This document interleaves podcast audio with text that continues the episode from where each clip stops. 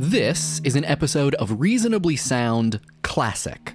For the first 30 some episodes, this podcast was distributed by Infinite Guest, American Public Media's podcast network. Thus, it benefited from blanket broadcast licenses held with every music publisher. After going independent, pretty much all intro, outro, and interstitial music had to be removed. The intro and outro music you're going to hear is an in progress version of Reasonably Sound's theme, written by Will Stratton. The awkward silences are where act break music used to be. So if you could just imagine like Queen or the Misfits or Kate Bush along the way, that would be great. If you want to support Reasonably Sound in the hopes that maybe one day I'll be able to afford some blanket licenses of my own, you can check out the Patreon at patreon.com forward slash reasonably sound. Okay, on with the show.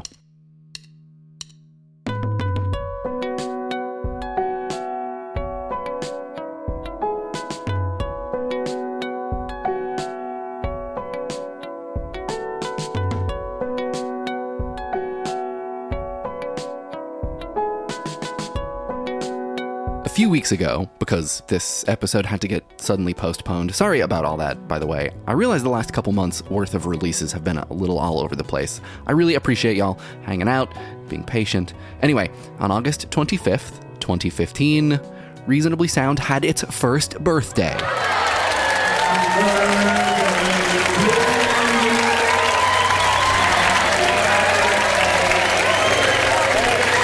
And nope, all done. That's enough. No more celebrating. Well, I guess if you wanted to get me something in celebration, I would be honored and flattered, and I'd probably say things like, oh, you shouldn't have. And for me? If you listen until the end of this episode, because now is not quite the time, there'll be a little explanation of what you can do to support Reasonably Sound on its first birthday. But between now and then, no singing happy birthday. The above is all we'll play, lest we ruin our festivities by incurring the wrath of Warner Chappell Music, who, as of recording this, owns the copyright to the Happy Birthday song, officially titled Happy Birthday to You.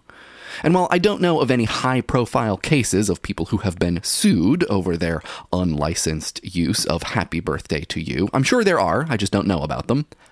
Why risk it? I'm one man, and one man who also happens to not be a lawyer. But yeah, it's true. Happy Birthday is copyrighted. You can't put it in a movie, fully reproduce it in your podcast, or do a public performance of it without buying the rights.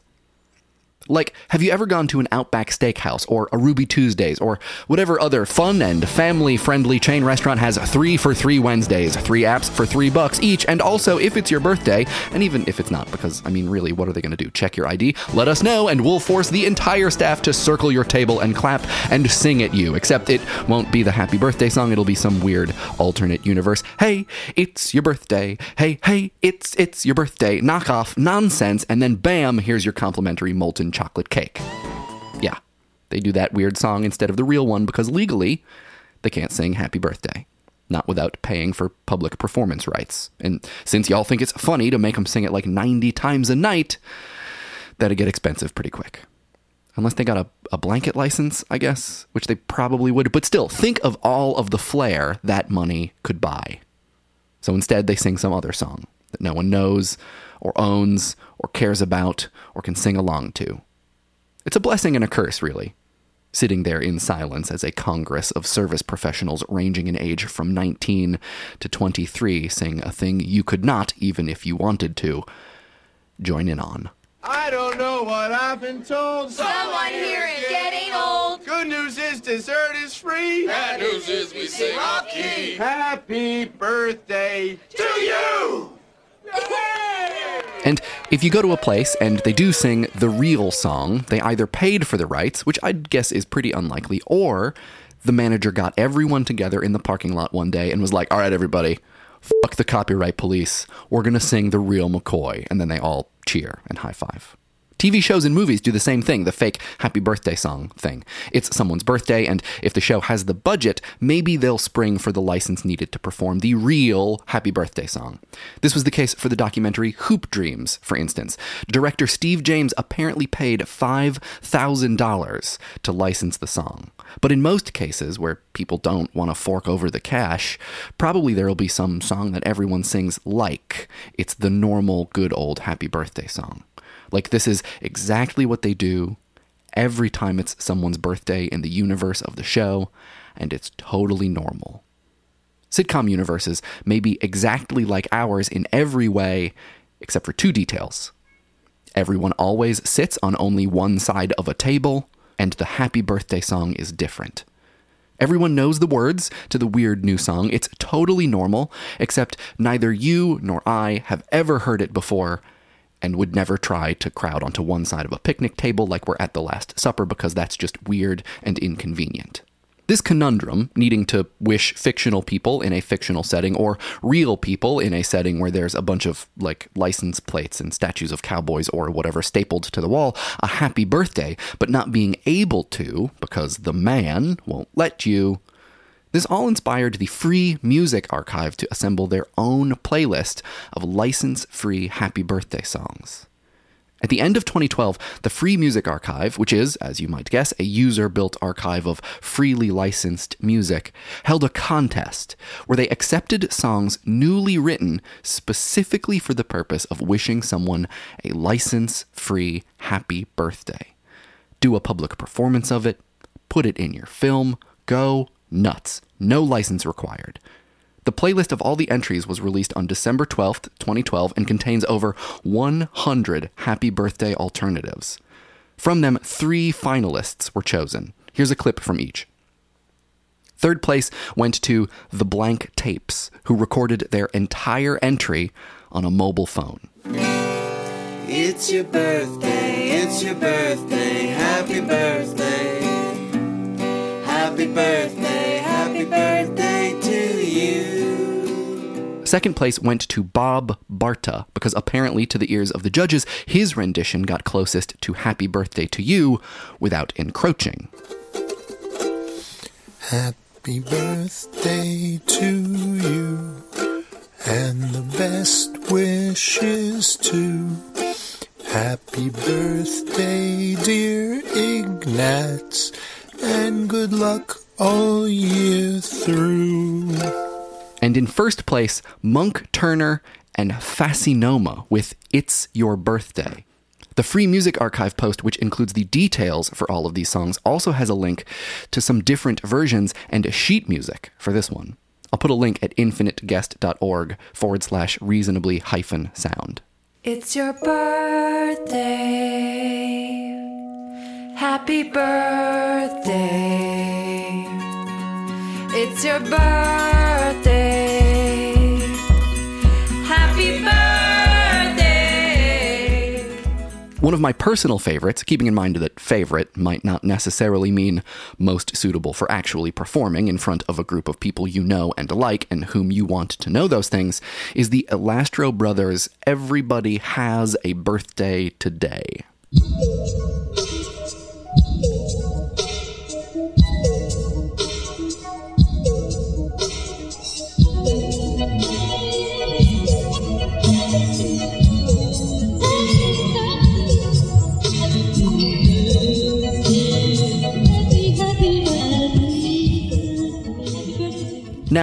As good or entertaining or just plain weird as some of these are, it's unlikely they'll ever replace the song we know and don't really love, but which has just kind of become the de facto thing we sing, or are expected to sing but can't, in case you happen to be a character in Futurama or an employee of TGI Fridays. It's highly unlikely that any of these alternatives are going to depose the queen of birthday songs.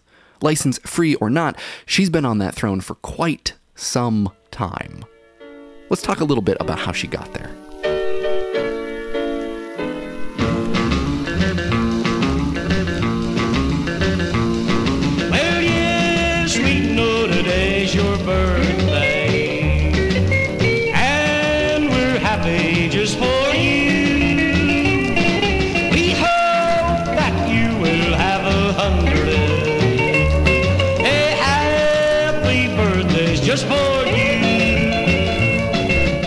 Birthday to You was written by the Hill sisters, Patty and Mildred. They were both born in Kentucky in 1868 and 1859, respectively, and had endlessly fascinating lives. The entire Hill family apparently stressed the importance of education and professional work, even for women, which was uncommon, if not radical, at the time. And the two sisters took this to heart. Both became leaders in the late 19th and early 20th century progressive education movement in the United States, as well as composers and songwriters. If you're interested in more about the Hill sisters, Glenn Fleishman wrote a great piece for Boing Boing called The Twisted History of the Happy Birthday Song, which spends some time talking about their lives and goes into great detail on the song itself. It is fascinating. Highly recommended. I'll put a link to that on infiniteguest.org as well. Anyway, the story goes like this The Hill sisters wrote a song called Good Morning to All. They sang it to their kindergarten students every morning. They wrote it in 1893 and published it as part of a collection of songs called Stories for the Kindergarten. Over the next few years, the Good Morning would occasionally get replaced with Happy Birthday, and the All with You. Mildred and Patty didn't document this process. No one really knows who wrote the lyrics to Happy Birthday to You, or if it even was any one person. As it was gaining popularity in their native Kentucky and then beyond, the Hill Sisters never went out of their way to claim a copyright for the transmutation of their original song. They didn't write the happy birthday version of Good Morning to All down, and apparently requested that other teachers do the same. Arguably, and we'll talk more about this in a few minutes, this indicates a few things. Amongst them, a want for Happy Birthday to You to remain unpublished, and therefore uncopywritten. And just as a quick digression, it's probably worth noting that at the point in United States history where Good Morning to All was written, creative works were not granted automatic copyright as they are today. The way it worked was actually the opposite of the way it works now, unless a copyright was claimed explicitly by placing a copyright symbol or the word copyright next to a year and claimant on the piece of creative work, it was thought to automatically be in the public domain. Today, the reverse is true. Unless a work is marked as explicitly in the public domain or license free, it is automatically protected by copyright. The music for Happy Birthday to You, or Good Morning to All, as the case may be, is in the public domain since it was published in 1893 and all works published before 1923 in the United States are in the public domain. Meaning, without fear of copyright infringement, anyone can hum the tune of Happy Birthday in pretty much any situation. You just can't sing the lyrics. Imagine that happening at the fast casual eatery you most frequently patronize. A group hum. Anyway, this might lead you to wonder if the Hill Sisters didn't write down and publish the HBD lyrics, and even if they did, if it wouldn't get automatically protected by a copyright they arguably weren't interested in in the first place, how did we get into this mess? Ah, I love how much y'all love detail. So, after Mildred Hill's death in 1916, a third Hill sister, Jessica, inherits whatever unexpired rights to Good Morning to All still existed from its original publication in 1893. She sells those rights to a music publisher, Clayton F. Summy Publishing Company. In 1935, which it's worth noting if you're playing along at home, is well after 1923, the year upon which creative works in the United States automatically get copyright protection, Summy publishes the alleged first ever fully authorized and copywritten edition of our Happy Birthday song. It's in a collection called the Everyday Songbook. After 80 years of mergers and acquisitions and license transferals and whatnot, Happy Birthday to You is today the property of Warner Chappell Music. In 1988, they paid $25 million for it. Estimates say they make $2 million a year from it. A single license for its inclusion in a piece of publicly viewable media can cost upwards of $30,000. But okay, Jessica Hill, sold the rights she inherited. But which rights exactly? This is a, a whole mess because we have music and lyrics and two different songs here, and certain portions of them are in the public domain while others are not, and it's arguable whether Happy Birthday to You was ever intended to be copywritten in the first place. Well, all of this and more factors very heavily into a lawsuit that is currently ongoing. Like, literally right now, assuming you're listening to this in September of 2015, I guess. If you're not, well, there may have been some developments. Jennifer Nelson, the director of a documentary about Happy Birthday to You and its history, is suing Warner Chappell because she does not believe, after doing research for her film and being charged a $1,500 licensing fee to use the song, that it is actually protected by the copyright being claimed. If she wins, and her and her counsel can prove that Warner Chappell's copyright claim isn't legit, Warner will lose the license. They will owe back license fees collected for the past several years, and Happy Birthday will belong to the people. But what are the two sides to this legal dispute? Well, Warner Chappell claims that Summy Publishing bought the rights to the lyrics and music of both Happy Birthday to You and Good Morning to All from Jessica Hill. Summy would only have done this, they say, if the music was not, at the time, in the public domain. If there were actual, legal, defensible copyrights being claimed by capable parties, that is the only situation they would have paid for rights. In short, if the material were free of any license, there would have been no need to license it. Nelson and her crew see things differently. First and foremost, Happy Birthday was created and therefore belongs to the people. There was no one documented owner or creator of the lyrics, but rather a naturally unfolding creative process.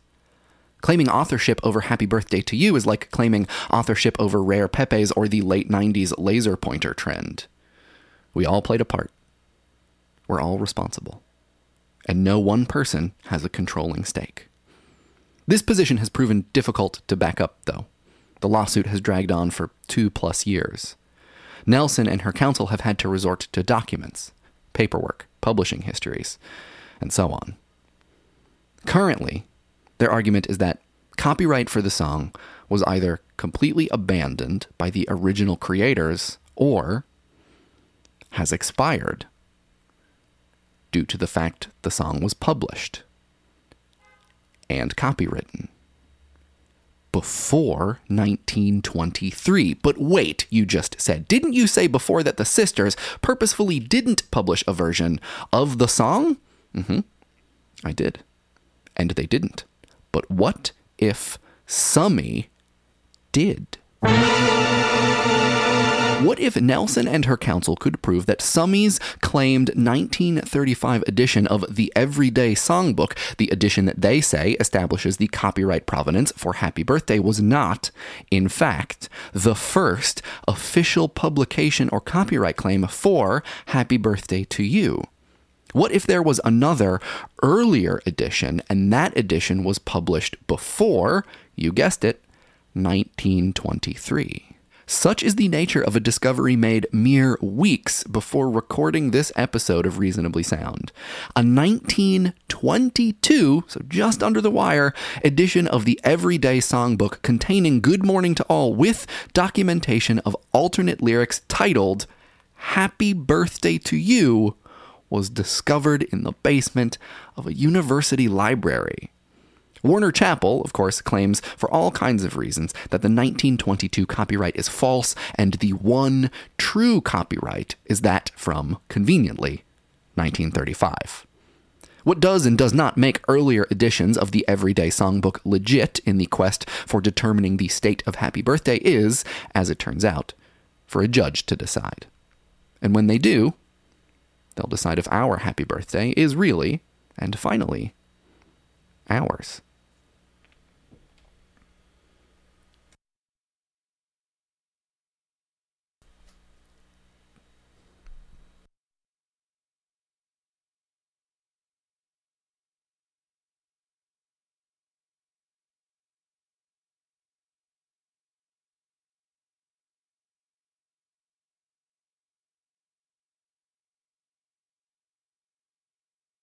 This is really a substantial story, that of Happy Birthday, with lots of takeaways, as we may say, in the podcasting biz. There's the complicated nature of ownership, especially when it interacts with law and licenses and the public. There's feelings of ownership conflicting with facts of ownership as determined by contracts and lawyers. There's all kinds of lessons about the ever more draconian United States copyright regime, which, to my mind at least, feels increasingly less like it's encouraging creators and more like it's punishing audiences and consumers. And of course, this also gets into one of my favorite topics the unyielding greed of major music organizations why Warner Chappell has not at this point released the copyright of a song whose creators, if we can even determine who they are, are long deceased so the public can enjoy it without cost or penalty is far beyond me. Well, I guess really it's not beyond me. I know exactly why they haven't done it. I just I don't like it.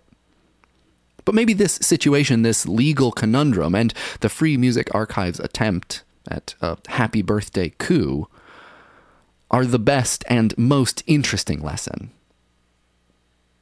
When we let one piece of media, one creative work or act represent such a large, important, frequent, or personal thing, do we just open ourselves up for this kind of complication? I mean, Happy Birthday to You might be some singular example of this situation, but it is the reigning birthday song champion but not because it has to be, just because it, it is. It, it always has been, or at least, you know, for the last hundred plus years. And if we've learned anything in the age of the internet, it's that one potential future for media, for culture, for communication is not a bland mundanity that makes one thing acceptable to all people, but the hyper serving of niche audiences that gives us all the opportunity to determine what to each of us is personally acceptable or maybe even thrilling. We no longer need to spread single pieces of culture or media so thin that they can no longer support this bizarre infrastructure that has grown around creative works. In its current incarnation, the Happy Birthday song allows personalization to the level of insert name here. But what if we all had our own birthday song? A song that is as unique and amazing as each of us? What if they were centrally collected? What if they were easily deployed? What if they were all license free? I'd really want to know what Beyonce's was like. I would probably use it as source material in my own. Which brings us finally to my happy birthday, or really reasonably sounds happy birthday, and how we might celebrate it. First and foremost, if you can, writing a review on iTunes is always, always awesome. It's weird, really, how meaningful iTunes reviews are in the podcast world, but it's true, they are. That'd be a great birthday present. But though I'm a few years late for the Free Music Archive's license free HBD contest, I find it inspiring.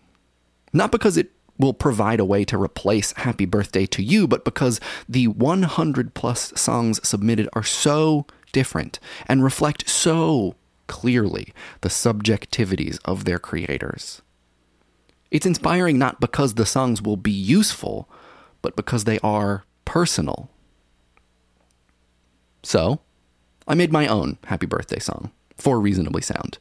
It's uh it's long and weird. And I think it effectively celebrates Reasonably Sound's birthday. Maybe it'll effectively celebrate yours too. And if it doesn't, that's rad. If it sort of does, but not quite, please use it. Use it as source material to make your own personal birthday song because it's license free. You can download it on Bandcamp, mikerugnetta.bandcamp.com, and just look for the HBD record. You can download it for free, but if you like, you can also pay what you will.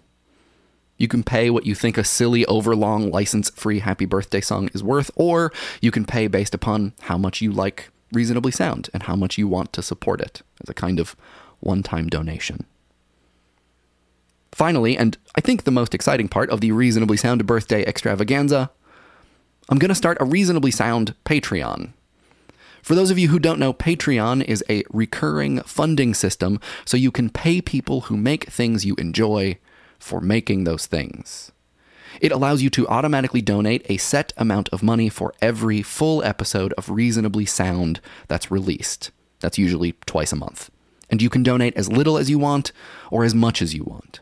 It is all tremendously helpful. It's been a year, and I love making this show. I love talking with all of you about sound and the unexpected things that it can teach us about ourselves and the world. And not only do I want to keep doing that, I want to figure out new ways to do it, bigger and better ways. I want to interact with you more in a more organized fashion, provide you with more resources. And after giving it some very long thinks, I think a Patreon is a good first step towards doing that. I won't talk your ear off about the details here, but if you're interested, you can go to patreon.com forward slash reasonably sound with no spaces, no hyphens, with an O, with a U for info on milestones, patron levels, and rewards. Some of which I am really excited about. Like, I want to record some of your outgoing voicemail greetings because who leaves voicemails now? That is a sonic space waiting to be repurposed. Anyways, anyway, that's the long and short of it. An overlong, reasonably sound happy birthday song on my Bandcamp, a reasonably sound Patreon, and all of you. Having made my first year of podcasting incredible and fun and interesting and honestly significantly more sound than I could have ever reasonably hoped. Thank you. My name is Mike Rugnetta, and this podcast has been Reasonably Sound. You can find Reasonably Sound on Instagram and Twitter at ReasonablySND, and you can find me, Mike Rugnetta, on Twitter, Instagram, Tumblr, and Snapchat at Mike Rugnetta.